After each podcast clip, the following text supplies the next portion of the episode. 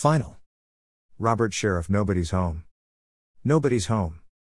In the Name of the Father. Chapter 1. My father did not admit to having a past. The story of his early life was a mystery lost in his lack of words and an inability to expose anything that could be vulnerability, humanity, or even kindness. My mother would eventually and begrudgingly supply me a few details, but this only went on to provoke more questions. He was an enigma to the end, leaving no suicide note, no apology, and no peace for those who survived him. I am only certain of one thing. My father's hate for me was virulent. The dynamic of the real family is rarely the all encompassing love of the fairy tale or the softness of the detergent commercial, but my family was extreme by any standards. Violence was our currency, and the absence of genuine love left a void that was filled with darkness, betrayal, and humiliation. We were an Australian family, and Australia was an uncompromising place in the 60s, or at least that is how it appeared to me. We were told we were growing up in the lucky country. We were told we could achieve anything through hard work and spirit, yet at the same time, I was being brutalized and made to feel worthless by the people I love the most. It would happen at night. I was small for my age, a premature twin, the smallest to survive in Victoria at the time. I was easily carried out of the house and into the garden by someone of my father's build. He would be drunk, clumsy, and rough. I would be hastily stripped. My clothes were torn from me, and I would have to stand defenseless and naked in the yard. I would have to take my chances. I would not wait to see if he would stop at the humiliation and spare me the violence, he never did. I would take advantage of his drunkenness and feel for his grip to loosen or slip, and then I would go. I would run through the neighborhood to escape the attack. Was I worried about the neighbors seeing me naked? Hardly, this had happened so many times before. I knew what it was to run barefoot on cracked bitumen that was baking from the day's biting sun. I knew running naked in the near freezing winter nights too. I knew what it was like to be running for your life. I spent a childhood running the streets and I've spent a lifetime escaping my father. My father was born in South Australia in 1929. He was the son of a prostitute and born out of wedlock. He must have not known his father in any meaningful way, but he will have had suspicions about the one hundreds of men who visited his mother's house. My father had inherited a large build, olive skin, deep brown eyes, and tremendous capacity for anger. My father's hair and mood were black for his entire life. The earliest photograph I have seen of my father is him as a boy holding a black dog. He had a patience with animals that he was never able to show to people. He was tall and skinny with a mop of black hair. This child would develop into a man of 6 foot 4 with a powerful build clothed in skin scarred by the Australian sun. He was mutilated emotionally and carried a pain that could infect anyone in his vicinity. His hands would grow to be huge, always at least twice the size of mine, yet he was quite graceful in his movements and well kept. He was clean shaven and took pride in his appearance. At home, he dressed in casual jeans and shirt, and he insisted that they were clean and ironed, which meant my mother would often discover lipstick stains on his collar. A fight would then ensue with the devil rising into those brown eyes and consuming the man. My father's childhood was as fractured as any other part of his life. He would always be on the move, change jobs and locations and even personalities, but his consistent companions were alcohol and misery. He was christened Robert Sheriff, the same name he gave me. He left school early and worked a succession of tough, unskilled jobs. He was a station hand and a fruit picker and went from one manual labor to another building calluses and emotional hardness. The one anecdote I know from his youth is an incident where he nearly drowned. At age 9 he was pulled from the water at Port Pirie. Pirie was and still is a small industrial town in the shadow of grain silos and a lead smelter, about a three hour drive north of Adelaide, where grain shipping and industry had called for unskilled immigrants to come and build a town. All of life in Pirie takes place with the backdrop of the smell of sulfur, a soft scent of hell from the lead smelting process.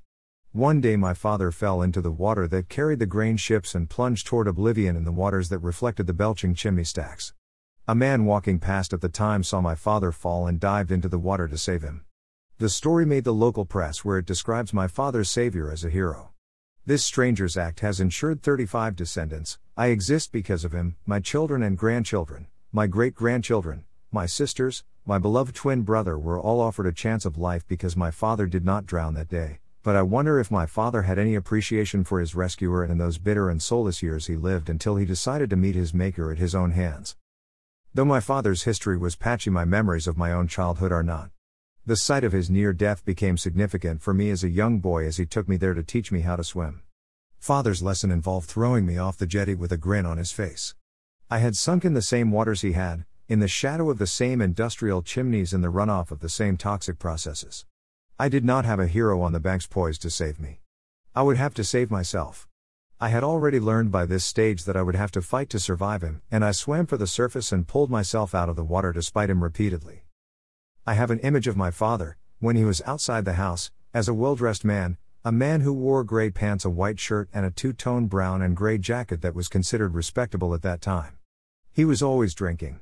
He drank West End long necks at breakfast time. He had three cartons at home every week, but that was nothing to what he drank in the pub. I think my mother had tried to get him to cut back once, but she was never foolish enough to suggest it again. Every image I can conjure of him has him glass in hand or glass to lips. People feared him. He dominated every space he entered, and other people, even adults, were as affected as me. He had a dark energy, a belligerent nature, and he would live life with a dangerous soundtrack of his beloved country music or loud rock and roll. Our house echoed with the sound of Johnny Cash and Hank Williams. It made me hate county music, and I am only starting to get over my aversion now. The neighbors were always scared of my father. Wherever we lived, he created an empire where his actions were uncriticized for fear of violence and retaliation. All our neighbors witnessed my humiliation plenty of times. They were scared to get involved, and even if they witnessed with closed mouths, they were greeted with a barrage of snarling and swearing. I know there was an ugly silence around our house, and people were witness to horrific crimes without ever speaking up or intervening. I do not carry any resentment for those people. This was a time when men were masters in their own house. It was not uncommon for children or wives to be abused and the man to rape the wife, then the abuser to meet the police sergeant in the hotel for a quiet word and a pint later. In the early 60s in Australia, there were no safe houses, no campaigns against domestic violence, and a belief that a family was a man's property. I think there was only one occasion when an adult intervened on my behalf. He was called Mr. White, and I remember that he always wore brown, was 6 feet 6 inches, around 240 pounds with blonde wavy hair and couple days of beard growth. He was solid as a shit house that used to be at the back of Auntie Blanche's and Uncle Albert's house. Mr. White was briefly my savior, my man on the shore who saw my fall and dived in to save me. We lived on Hargrave Street in Northfield at the time, and Mr. White was a neighbor who tired of my father's version of childcare and belted the crap out of him. The police arrived just as he was walking due east, and we never saw Mr. White again. This was a rare adult intervention on my behalf. An act of violence that did not teach my father a thing and did not save me from further abuse. As I have said, I am not angry at the witnesses who did not come forward or the authorities that did not protect me. People knew right from wrong, but unless you were Mr. White, you were not armed enough to take my father on. Justice was only available to the physically strong, and often my father was by far the strongest. My father was an advocate for the merits of physical strength.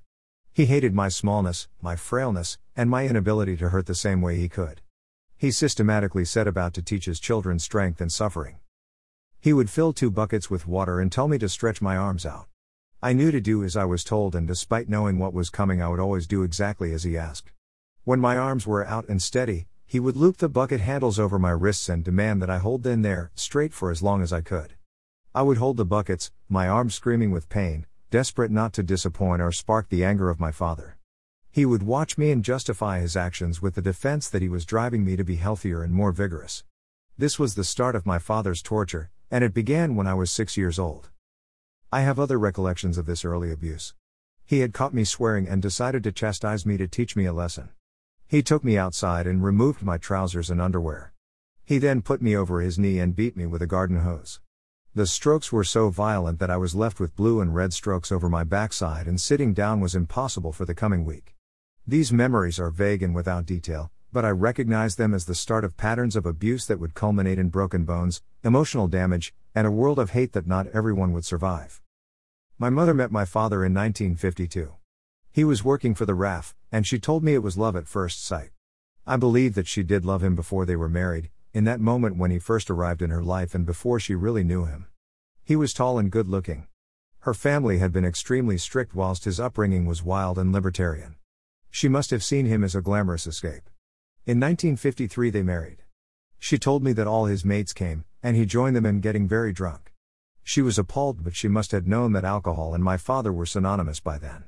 His heritage was beer soaked, with his mother being a heavy drinker and the addictive gene being passed on to me.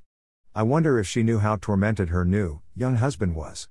I wonder what sort of life she had dreamed of and if she thought that my father could bring her happiness. She could never have known she would die with her husband lost to suicide and her family absent from her bedside. My father was 24 years old when my brother Peter and I were born. My mother recalled that he was upset by the drive to the hospital to see his new sons. It had been an inconvenience to come to visit, and he was happy for her to know it. I cannot remember much of those early years at home with my mother and brother, but that is no reason to assume they were comfortable or without incident. My father would often remind me that he had hated me from my birth. He told me that he wished I had never been born or had died in childbirth on many occasions, and it was like I had been born into his hatred and lived there my whole life. His insult to me was that I was fucking stupid. He would use that insult for my entire childhood, and it did the damage he required. My father's need for destruction was always going to end with his own. We were just lucky he could not take us with him. He had been known to come home drunk with a can of petrol and threaten to set himself, the house, and us alight. His pain was not a personal matter but something everyone else had to pay for. At night I would lie awake waiting for him to come home. I was terrified by the cast of the streetlight outside my room. It would reflect in the dark of his eyes if he came into my room. It would make him look like the demon he was and convince me that this small industrial town was a corner of hell. He would stalk around the house brooding over something that happened that day, last week, a month ago, or not even at all. He would look for his target. My mother, my brother, my sister, or me. Then he would punish, seek vengeance. All his misery and hatred and disappointment would be played out on his victim. Often, I was that victim, the focus for his spite. Everyone was terrified of this man, and I became a scapegoat. My father once told me he was more frightened of me than I should be of him. Perhaps therefore he reserved a special hatred for me. I can remember his hand around my throat. His thumb on my Adam's apple. Four or five seconds of pressure is all it will take. He would say. Perhaps he was promising to end my pain as well as his. I know my mother blamed me for things she did. She stole money and blamed me. She even buried $2,000 in the garden once and dad went over it with the lawn mower. She laid the responsibility with me. She was just trying to avoid another rape or beating. And so, the violence continued. We moved around Australia taking my father's misery and torture with us. I was beaten by my father at the pie cart. I was beaten by him in the street. I was beaten at home. Fists and abuse were the landscape of my childhood as much as the hot, dry summers and crabbing down at the jetty. Days out with my father were tours of the hotels or waiting in the car outside a brothel. Every lesson I learned under his tuition was self destructive and selfish. The irony was that I still loved that man. He was my father, and I was his son. It would take a particularly brutal assault to give me any chance of escape, and once again, my rescuers would not be hauling me out of the water but dragging me further under. I would not be able to take a breath for some while. Mother's Love. Chapter 2. In defense of my mother, she was a dreamer. I understand that now that I have made it to adulthood. I got through my life by constructing a future where things were better. It was an impossible dream that allowed us to disengage from reality and to survive it. From an early age, she wanted to escape the poverty of her upbringing and the limits of her class. She wanted to be better, different, and special. She dreamt of Hollywood and imagined being a singer or a movie actress. She would constantly play records on an old gramophone that I now keep in my current home. We were brought up to the sounds of Al Jolson and my mother in duet echoing through the house. My mother would imagine being one of the artists she played, an international superstar. I think she must have imagined that life for me too, in that way she did not have to acknowledge my reality. In her head, I was with her on the stage. I was famous, rich, happy, and she did not have to feel any guilt. I shared her dreams of being anywhere far away from where I was and inherited her ability to live in a constructed fantasy rather than face the pain of my real life. It is a method for those of us who have extraordinarily little light. We descend into a darkness where we must imagine stars. My mother's was born November 1934. Like my father, she was born out of wedlock at a time when such things were important. My mother's mother and grandmother and her aunties and uncles were all born in Victoria to relatively poor families. My mother told me there was a lot of mental health problems on her mother's side and instability and chaos would be passed on to her offspring. In her youth, she was a beautiful looking woman, 5 feet 5 inches, brown hair, blue eyes, Skin like peaches and cream, with a slender build. She was a vibrant person who must have had her fair share of admirers. My mother's secret about being Aboriginal six generations back on her mother's side half caste where she wanted to hide this from the world and her children. On Robert's father's side, his great grandfather was from Scotland. Robert was a stolen generation child in 1961. Then to be made a ward of the state of South Australia in 1961. An indifferent society. I expect she had quite a choice if she was prepared to settle for ordinary working man. My father was not a film star or singer, but he was not the pedestrian normal Aussie bloke either. Perhaps that was his appeal. My father was the one who brought violence into the house. My father was a bully, a coward, a drunkard, and an abuser. However, my mother did not protect me. My mother did not defend me. In fact, my mother would sometimes be responsible for putting me in the path of my father to defend herself. I find it difficult to understand and forgive her for the childhood I endured, but I do know that she suffered at his hands too and was ill equipped for the challenge that was leaving him. She was also scared. She suffered both physical and sexual abuse from the beginning of their relationship, and this is a time where safe houses and domestic abuse prosecutions were unheard of.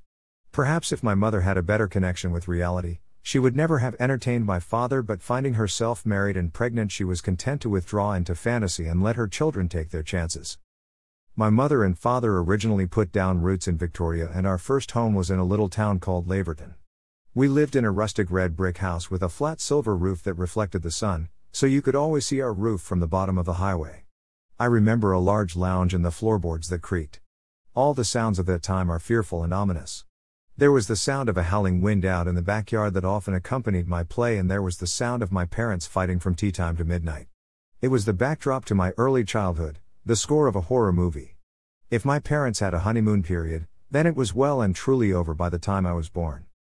I was born 10 to 25 p.m. 8th of July 1954 in Carlton Hospital, Victoria, one of twin baby boys, my brother Peter being born 10 minutes later. We were premature, and you could hold us in one hand as we were exactly 2 pounds each. At that stage, we were the smallest children to ever survive in Victoria. Mother was only 20 years old. At one stage, she would have five children under eight, and that was very nearly six if not for my baby brother's death. Mother had to go hospital each day to express milk as we were in incubators for months before we could come home. Mother said that father always complained about driving her to the hospital each day as he was tired from work. We were born into resentment, and when we came home, we would have to be fed every three to four hours. Father never ever fed or changed us, so mother had to deal with two babies on her own because he was working or sleeping. To give my mother's story some context, you would have to understand Australia in 1954. I have said before that Australia was known at this time as the lucky country. We were about to see an economic boom. The Second World War had finished nine years ago, the Korean War had ended the year previously. Everyone was your friend, you did not lock your doors. People would go to the football, cricket, tennis, races, and the beach. Life was good, life was fun. Young couples would walk along the beach, hold hands. It was optimistic and innocent. The hotels would shut at 6 p.m., and the men, boys, could not drink or vote until they were 21. This was a country built to raise a family, to prosper and live. My mother must have felt very outside of this idea when she brought her children home to a man who hated them. She told me from day one he resented me. She recalls him throwing me around the room. I was the firstborn son and the focus for all his rage. I was her little soldier, but instead of intervening, she used me to provoke my father. She admitted to finding ways to torment him, she would tell him she hated him, and his response would be to run riot, scream, rant, punch doors and walls. I was a mummy's boy, but my mother was also lighting the fuse that would explode and end up destroying my childhood. I must ask myself what she had ever seen in this man. She had such ambition, such aspiration for a better life, and when he showed up, she must have thought he was her ticket out or at least the best available option. By the time I was born, I feel she knew what sort of ride she was in for. She knew she was ascending into the twilight zone, a version of hell she could not escape, but it was too late to turn back the clock. She had to learn fast how to control those events, and when she realizes, she could not have decided that she must at least survive. One of her strategies must have been to sacrifice me. I remember my mother would steal out of my father's wallet and blame it on me. As ridiculous as it sounds, I was the suspect in any theft from about two years old. I had no need or understanding of the pound notes, but still I was the scapegoat. They would fight, and mother would pry me to be quiet. To not speak about witnessing her helping herself to the money, and this is how she survived. Playing games and pitting family member against family member was her tactic in the war that was our home life. There was a time when she did intervene in a beating. My father had been hitting me and she had gone to the kitchen to arm herself with a knife. She told him to leave me alone or she would kill him. My father then wrestled the knife from her clutches and then turned it on himself. He then had challenged my mother to push it into him to kill him. I remember seeing the hate in her eyes, and I do remember that she did try to stab my father, but after egging her on to kill him, he resisted. I believe she really meant to do it, and I know she must have wanted to. My mother knew from an early age I would run away. She told me so. When I did run away, I could really take the opportunity to get lost within myself and would pretend my parents were the right people, real people, good people, and loving parents. My physical absence made it easier to indulge my emotional absence. I was as lost as she was. Her real world was full of emptiness. As I grew, she showed less and less pity, less remorse, and she tried hard to manipulate all situations to her advantage. She seemed to give up on the real world and only exist in her fantasy. She was unable to stand and protect her children from the beast. She was unable to leave. She would let this monster torture and subject his son to a terrible childhood. Her decision to accept this existence for her son could be read as loyalty to her husband or fear for her life, but it was just weakness, a desire to live in fantasy rather than face the truth. Do I hate my mother for her inability to protect me? No, I love her. She was my mother. I have one recollection of her happiness, and it came in 1977 at my father's funeral. I swear that she cried tears of joy. She had survived her marriage to this man. Near the end of life, my mother had significant brain aneurysms, and this resulted in the need for major surgery. My mother could not do anything for herself, and my sister would wash, change, and dress her. I was amazed at how she was still very feisty. My mother had experienced one of the toughest lives you could. Her body was three quarters useless, and yet she still had spirit. Certainly, my mother was not a good mother, but she was a survivor. She had lived a nightmare, withdrawn from it and passed it on to her children, but she did manage to retain part of herself in doing so. I did not go to my mother's funeral. I was told of her death sometime after it happened. I did bring my mother's ashes back to my house though. I walked through the front door and the hair stood up on my neck. Above my bed was a picture of Paris with the Eiffel Tower prominent. That day, my wife had been to buy a quilt set and had returned with the pillows cases and cover each having the same picture of the tower on them. My mother had come home in a box with the same image on. Was my mother trying to communicate with me from the grave? Was it coincidence? It may have just been a reminder of how we had both survived by creating similar fantasies. I was left shaking, and all the memories of childhood came rushing back to overwhelm me. I started to float, leave my body, and engage all the coping strategies I had created to survive my childhood. None of us escape unscathed in the end. Boiling Point. Chapter 3 our unhappy family suffered tragedy in Victoria. My parents had gone on to have another son two year after I and my twin were born, and he had died. I recall him as a happy, healthy baby with three teeth, and I remember trying to stir him from his sleep and his refusal to wake up. I was the one who found my precious little brother lifeless, and I always felt there was a lot of anger towards me from my father as if my discovery were somehow linked to responsibility. Perhaps my face just carried a reminder of the pain of losing a child. I just knew I felt my grief at the loss and a little extra too. I also always had doubts about my mother's possible involvement. She was tired, broken, and struggling with the children she already had. Was it impossible that she snapped? My parents were left with three sons and one daughter, and in 1960 they packed us into a car and moved us to South Australia. The journey would take two weeks with father drinking heavily and then driving in short bursts. The destination was Port Pirie, where his mother lived. As far as I know, the move was prompted by a combination of a few things. Father had enough of his job, and he wanted to be around extended family. We did not ask for any sort of reason and spent the journey staring out of the car window or waiting for him to wake or sober up so we could get on the move again. Pirie is still a tough industrial town. It has probably changed very little since my arrival. I recall my first sight of the landscape and the skyline being dominated by the huge wheat silos as we hit town. There was also the smell of the lead smelter, the air always with its ominous touch of sulfur. This was the setting for the most significant event in my young life and my descent into a personal hell. I did not know what I was in for, but I was not naive enough to think life was going to be wonderful from now on. Moving to Pirie did give us the opportunity to be around family. My grandmother and great grandmother lived there, and I had aunts and uncles. We could have had freedom as simple childhood with a wide circle of connected adults. I was not convinced by the idea of an extended family, a community where I could grow in a safe and supportive environment. I am not sure what fantasy my mother was moving to, but I had developed a sort of cynicism. I was already a damaged child. I would pinch myself, hit myself, and leave bruises over my body. I would like to bang my head hard and try and hurt myself. I would hide under my bed when things got tough. If anybody had looked at me, they would have seen that I was not a happy, normal young boy. I do remember playing out in the garden at the house in Pirie with my brother and twin, Peter. I did have some simple childhood pleasures and all of these happy childhood memories are populated by Peter and me. We lived behind a bakery on Swift Street and occasionally we would get treats from the baker. He would give us cakes and biscuits and we would be at the height of luxury and indulgence eating the sweetness out in the garden. I also remember my one and only time on a horse when I and Peter had mounted one briefly in a field before it galloped off and ejected us over a fence. The street was still old fashioned housing with outside toilets and little in the way of real luxury or modernity, but to my young mind it was an exciting, vibrant place as there was a siren from the smelter that sounded every hour on the hour, and we could hear it from our house. The good memories are rare, and those times are hard to recall. Pirie did not offer me any more of a childhood that Victoria had done. I was already terrified of my father. I would shake, wet myself, and even shit myself in his company. I did not know exactly why I was so scared, but later my mother told me about incidents with cigarette butts held on my arms and legs when I had been younger in Victoria.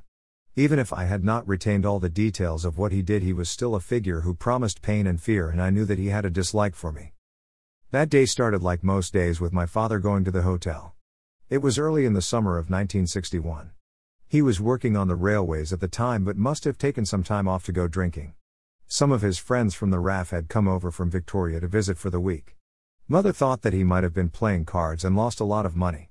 He came back to the house with a smirk on his face and immediately embarked on a sustained beating that would cost me bones and teeth.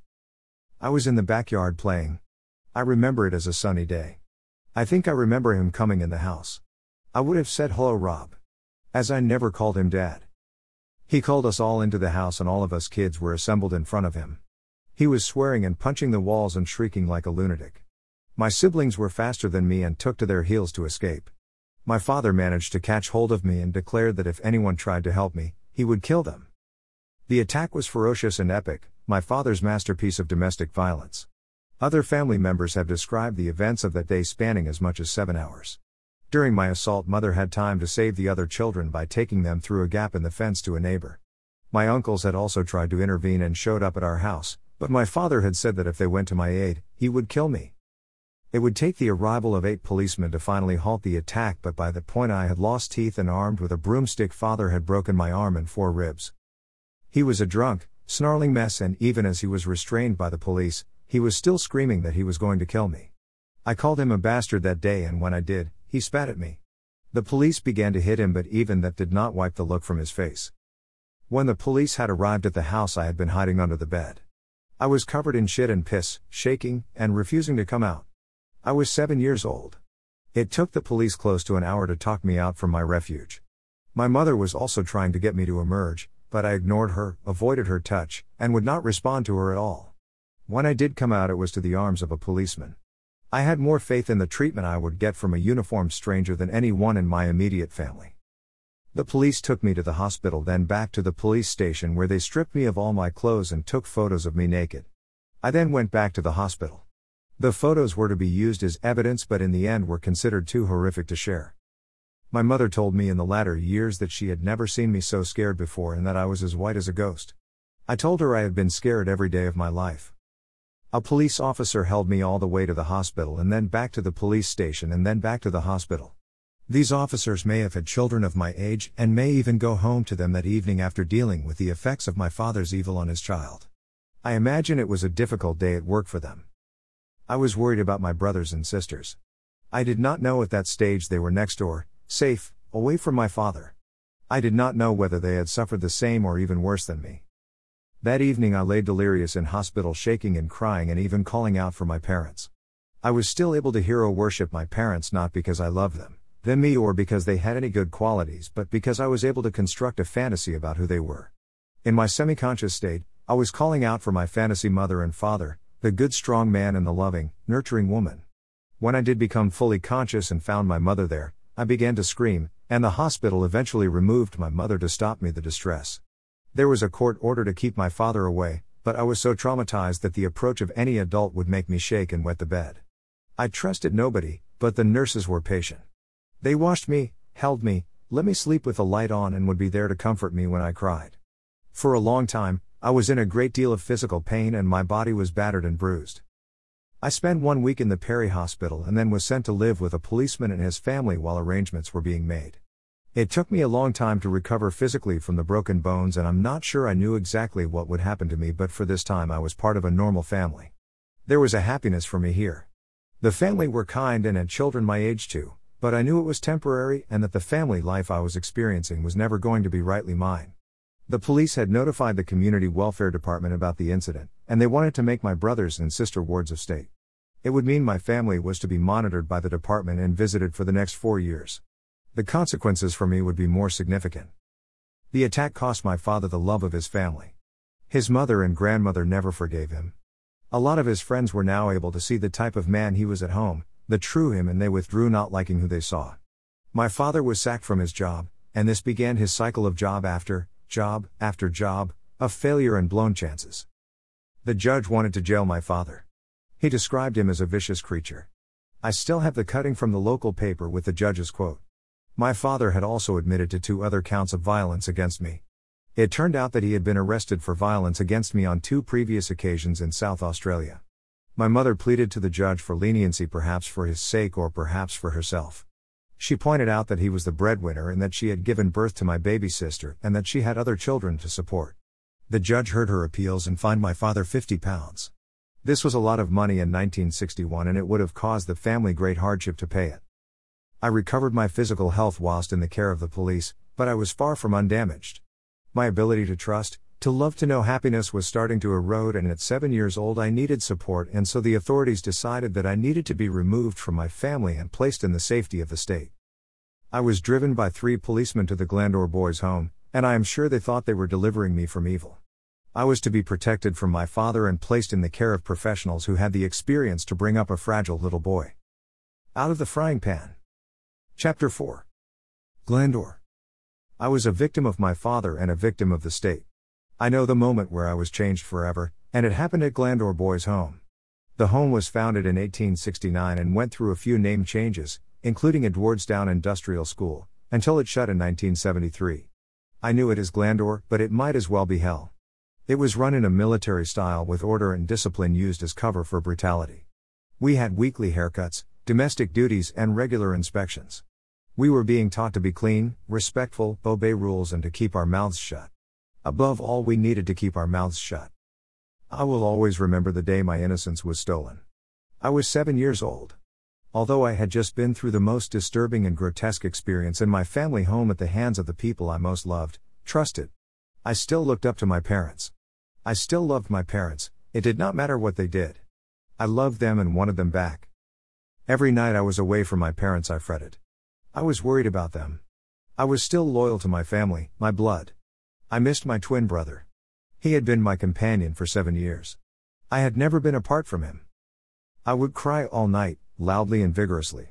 I would scream and sob. On my first day in the home, I had showered in the morning with the other boys. One of the older boys had punched me and I had run out of the building naked and wet. There was a nurse there, a kind adult who had wrapped me in a towel and comforted me. I'm sure if she had known what was in store for me, she might have told me to keep running. John Bartlett started at Glandore Boys Home 1955 as the third most senior officer. He was a very tall man, solid build, he looked like a bear. His hands were quite big, and he had dark black hair and deep, dark brown eyes. He was in his mid 30s. Bartlett had a son at Glandore. The boy had been born with cerebral palsy. There was an incident where I had seen Bartlett deal with his upset son by beating him into silence. He was from the same school of childcare as my father. It was John Bartlett who first sexually assaulted me. I can recall the incident. There was a shed between the kitchen office and the school. It was windowless, dark. Outside the sun was gleaming and a large adult cast a shadow over me, his face blacked in silhouette. I was scared, terrified. I was so aware of my heart racing and my limbs trembling as I was escorted from the daylight into the dark recess. I started to feel an out of body experience coming on. There was a golden light God, Jesus, that was flooding over me. I now recognize the face of the dark figure. It is John Bartlett. I saw him perfectly, clearly, I still see him to this day. I was stripped. My shoes, undies, singlet taken away. I began to scream, and a hand was put over my mouth. I couldn't breathe. I was gasping, struggling to suck in air. I was suspended, limp in the grasp of this man. Afterwards, I was lying on the ground in the fetal position. I put my hand to my bum and brought it back covered in blood and shit. It smelt terrible. I thought of my mother and father. They would have killed John Bartlett. As much as they had hurt me, they would have stopped this, surely. I was in shock, the experience, the blood on my hands. I had changed in that moment. At first, I had felt great pain, but as I endured what happened, I became numb. I became like the other boys. We were in a war zone and we could not win. We had to withdraw into ourselves and pray for survival. There was a cast of adult characters at Glandore, some good, some bad, but all must have suspected or even known what was happening. There was an air of brutality about much of what happened day to day. Vern Beard was the headmaster of the school for roughly 40 years. He was in charge when I attended. He was a very imposing figure with a 18th century beard. He loved the cane and from time to time would use a ping pong bat on the backs of hands or even bare asses. He would often appear when we were in the showers and stand staring at our naked bodies, especially the genitals. All the boys called him the pig. Jim Slade was the superintendent. He was a short man, bald a little fat who wore glasses. Mr. and Mrs. Slade had no children of their own. Mrs. Slade was beautiful. Mrs. Slade thought of us as her sometimes whilst her husband loved the cane too. When he canned you, he gave it everything he had and sweat would drip down his face. Nurse Flaherty smoked all the time. I remember her from day one at the boys' home, she was kind, caring, above all, a nurse. She was there if ever I hurt myself, she always had lots of band aids. She had yellowish golden hair that was long and curly. I remember her teeth were like the shark's teeth you see in Jaws movies. Her eyes were open very wide all the time. I do not think I have seen anyone else look like this. She was a character and had the most infectious laugh. Don Craig was the second most senior officer at Glandore Boys Home. Don was tall 6 foot plus, late 40s with a mustache that he would curl, and he had a very slight humped back. He would flirt with all the female staff and the boys liked him. Mr. Craig taught me this saying. I complained because I had no shoes until I meet a man who had no feet. And then there are the others, the faceless and nameless man who became part of my Glandore experience and taught me nothing but hate. There was the man in his 50s who walked with a cane. He liked to grab the boys by their penises and if you resisted, he would give you a beating. Then there was the skinny guy with a big nose who would have his hands all over you. He had a voice a little like Bugs Bunny. My whole time at Glandore was punctuated by brutal acts of abuse by adults, and even some of the older boys and those abusers were confident that nobody would stop them. It was early on at Glandore that I found out about death. I remember seeing a dead bird on the ground and another boy explaining that the bird had now gone to heaven. Even at that age, the idea of death appealed to me. I had fantasies about being wrapped up in a blanket and shut in a box. I was warm, safe from the outside world. I would not exist so nobody could harm me. I became excellent at living in a fantasy world. Disassociation became my normal state of being at Glandore. I perfected within those walls as a means of survival. I was a victim, but I was not the only victim. This was an institution run on the abuse of those nobody cared about, devils put in charge of the most vulnerable and most voiceless children. At Glandore, I made friends with a boy named Trevor. We were both seven years old and we formed a bond in that hell which kept us going. Trevor was taller than me with red hair and light brown eyes. Trevor was a ward of state too. We used to dorm together, play together, and even shower together. I remember running along the tram line with him, and on occasion we even managed to persuade the milkman or baker for free goodies to share. At night we would lie out on the oval and look at the stars. Trevor and I once took an extra bowl of porridge at breakfast, and Slade gave us one hell of a canning. The memory is so vivid it is like it was yesterday. Trevor, my friend, my blood brother. I have tried to find out what happened to him. I saw him when we were 12 years old. He was behind a window, and we were forbidden to speak. We both cried. I asked the police to see if there was any trace of him. He had disappeared, left no records of his existence at Glandore. How can somebody just disappear? Glandore will probably never give up all its secrets, and all I can do is tell my story and curse the brutes who preyed on me. Trevor committed suicide in 1978. Chapter 5 Angels and Demons. I have lived a life of dreams and nightmares for 56 years now.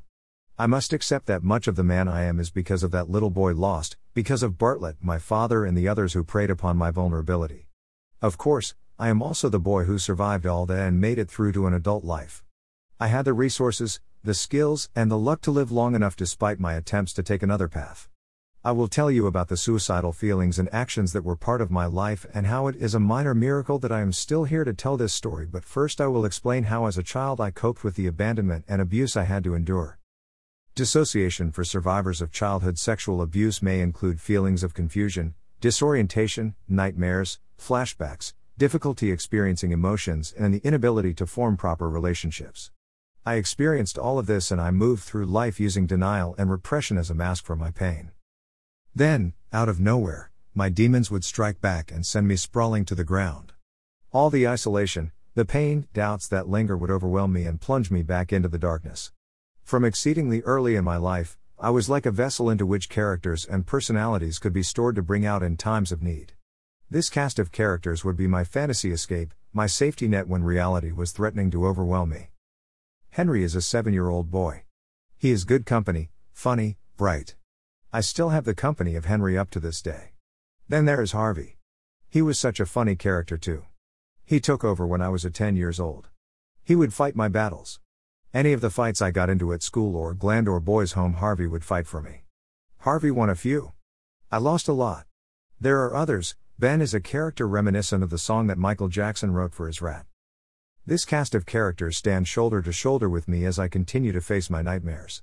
I have this reoccurring dream where everything is an opaque black and I can see or the outline figure of a male adult reaching out to the boy to grasp the child's hand. The child cannot speak as his lips are sewn together. I know it is me even though I cannot see the face of the child. I see a hear a muffled noise and a sound of a whimpering cry, and the wind begins to rise. Then there follows a deafening crash of thunder, and I would hear this voice say, Trust me, believe me. This adult was holding my hand. I could not get free. From an early age, I suffered complex trauma, and this affected my developing brain. I have, as an adult, to comprehend it and accept it, and it may have limited my capacity to integrate sensory, emotional, and cognitive information, which then leads to overreactive responses to subsequent stress and long term effects such as cognitive, behavioral, physical, and mental health problems. I have often suffered from fits of delirium, but I believe the dissociation to have been a useful weapon or at least shield to help me to survive my childhood. My ego structure was overwhelmed by the experience of the sexual abuse, and I learned from an early age to leave my body. I could remove myself from the experience, and that way does not carry the true horror of it. Of course, that pain and hurt was never truly escaped but logged away so that it would drip feed and bleed out throughout my life, and it would fuel the self destructive behavior for years to come. From an early age, I was using razor blades to cut myself. I would go and hide in the toilet and cut pieces of my hands and arms. I would have been about 10 years old when this started. I was trying to hurt them, the adults that hurt me, but I took it out on myself. I did it every second day. I would need stitches. The adults around me could not work out why I was mutilating myself. I'm not even sure if I knew at the time. I know now, and I still have some of the scars on my hands to this day. When my father hurt me, I could see what was happening. I would float around the room like white feathers from a pillow, light and soft and warm. I was outside my body wondering if my father was from a different planet. Both of us were alien and otherworldly. It is scary sometimes I see myself falling from the sky spinning around and around in circles, spinning out of control there is nothing for me to grab onto. The air passes through my hair I am in free flight. My hand, my face, my ears, and my nose were all freezing up. I then would hit the ground with the loudest, biggest thud. Where there was dust rising past me. Exploding 10 feet into the air. I struggle to get up off the ground, and the dust is still swirling all around me. Like a mini tornado dancing round and round. The self destructive behavior, the cutting, the dissociation was my sanctuary all the time I was at Glandore and even when I was sent home for visits. The staff were concerned enough to send me for tests and treatments, and I was beginning to fear myself too. They made me have lots of EEG. I think they were trying to work out if I was just naughty or crazy. They gave me these tests after the test. They then started me on so many medications that would make me tired all the time. I would always go to sleep in class. I was like a zombie. I would then get the cane from Mr. Beard. They were always sending me to all sorts of doctors to find out what was wrong with me, but of course, many of them knew exactly why I was so disturbed. Then there were the cards they showed me. And the pictures they asked me. What did they mean? How was I supposed to know? They were always doing some tests on me and giving me a new medication all the time. I at this point was hearing sounds and voices. Voices that would be calling me. As an adult, I once told a doctor all I saw at night was blood. I told him about my other bad dreams as well. There were scenarios where lights would flicker and flash in a passageway in which I was running fast. I always would be looking behind me for that dark shadow. A shadow from my past. The past where I could never escape from. Where I would be hunted down and killed. I now know that I most likely would have been diagnosed as ADHD if there was a name for it back in the early 60s. I was scattered, disembodied, and if I spoke, I would jump from subject to subject. I was shattered at their hands. I was to become a tool in this toxic orchestra, their instrument to do as they please with 24 7. No wonder I constructed so many creative ways to survive.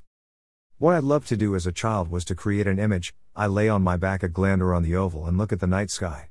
I would imagine what it would be like to ride a falling star, as it flickers, shines, and it glows in the evening sky.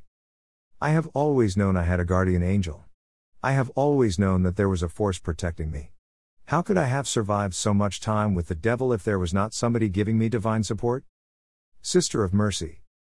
Chapter 6 My sister was born in August 1955 at Carlton, Victoria. My twin brother, I, and my sister were incredibly close.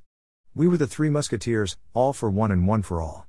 We were very rarely apart, and we formed a little unit outside the adults. By the time my brother and I had reached five, my sister was taller than us and she would use her physical superiority to let us know she was in charge, but we both loved her still. My sister had short golden white wavy hair and blue eyes. She had been blessed with very a loud voice and boy could she scream. Her angelic looks and her sweet nature meant that she was a child who people always seemed to like. She would always be the center of attention when there was a crowd, but not from dominating and being an extrovert, but from being demure and polite. The expression butter would not melt in her mouth was coined for my sister. Of course, this angel of a child would quite happily bash her little brothers to get her own way. My sister's early life and her apparent softness contrast with the terrible voyage she would have to endure. My sister was to experience a life I would not wish on anyone, and it hardened her. She became a strong woman. It was the only way she could survive. By the time I was 12, I had spent five years going back and forth from Glandore Boys home to my family. This time was also punctuated by time with foster carers and other relatives, but I spent most of my childhood cowering from the abuse of the boys' home or trying to survive my father. I was around the age of 12 or 13 when I spent some of the winter in the family home in Adelaide. It was another of those uneasy times where the family was united, and I was happily away from Glandore and in the relative security of ordinary domestic abuse. One night I remember being woken by the sound of crying. I recognized the sound of my sister's distress and called out to her. Sis. Are you all right? I called out again from my bed, but there was no response. The crying lasted a while and there was no answer to my calls. I decided that I would get up and see what was going on. I shared a room with my twin brother, so I tiptoed across to him to see if I could wake him. I told him our sister was crying, but now she had gone silent. I desperately wanted him to go and investigate or at least to accompany me. I tried to persuade him to go as my anxiety began to grow. I felt that warm feeling in my groin and then run down my legs. I was conditioned to be scared, and wetting myself was a common occurrence. I stood there pleading with my brother to help me. Without his support, I decided to go and wake mother and father so they could find out the reason for my sister's distress. I remember the combined force of the moonlight and the streetlight burning through the window. It was a full moon, and it was casting shadows that terrified me, shadows that were reminiscent of the shed at Glandore and the darkness that had descended over me there. Outside the window, the wind was howling. I could hear the trees rustling moving back and forth in the yard. Hail had already woken me twice that evening, and the rain continued to drive at the windows. The storm raged outside and built into thunder and lightning as I braced myself to leave the security of my room and go to my sister's aid. I decided that I would head straight to her, so I opened the door and began to sneak, on tiptoe, to her room. When I opened her bedroom door, I was confronted by the shadow. At first, I was sure or what or who I was seeing, so I turned the light on, and I then saw my father. My father had blood all over his right hand, and he was naked. I cried out to mother. Sleep, sleep, child. Was her reply. I screamed that my father had killed my sister. I then ran, as fast as I could, out the front door. I banged on our next door neighbor's house I and carried on screaming that my father had murdered my sister begin the occupants to call the police. I was crying and shaking, and it was so cold, and I was soaking wet with urine and shivering from my terror. I continued to stutter please call the police. Help her. I do not know how long I was outside, but the neighbors eventually woke up and took me in. They bathed me and put me in one of their spare beds. Later I remember the police did come and they asked me for a statement. I told them what I had experienced, everything I could remember.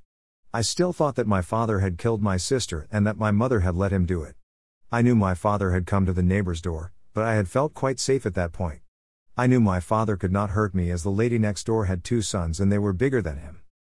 The two boys had gone over to my house after I had turned up on their doorstep. They had knocked on the door and my father told them to fuck off. Then my father had thrown my brothers, sisters, and mother out of the house and into the street.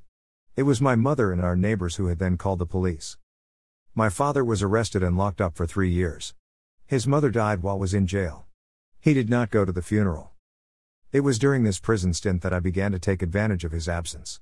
I probably thought I was free and was unaware that I was acting out from the damage he had caused. I had access to his car, and I would drive it all over Adelaide. I was only 12 or 13, but already I was picking up girls going on dates. I would take them to drive in movies. Another favorite spot was St. Kilda Beach as there was unlikely to be any police there. As I said, I began to live my own life, but I was not aware that I was still in my father's shadow. My sister eventually moved to the top end of Australia where she now lives with Aboriginal people. She has been there for the last four years, and it seems to have done her good. She seems to have mellowed and is able to forget the past.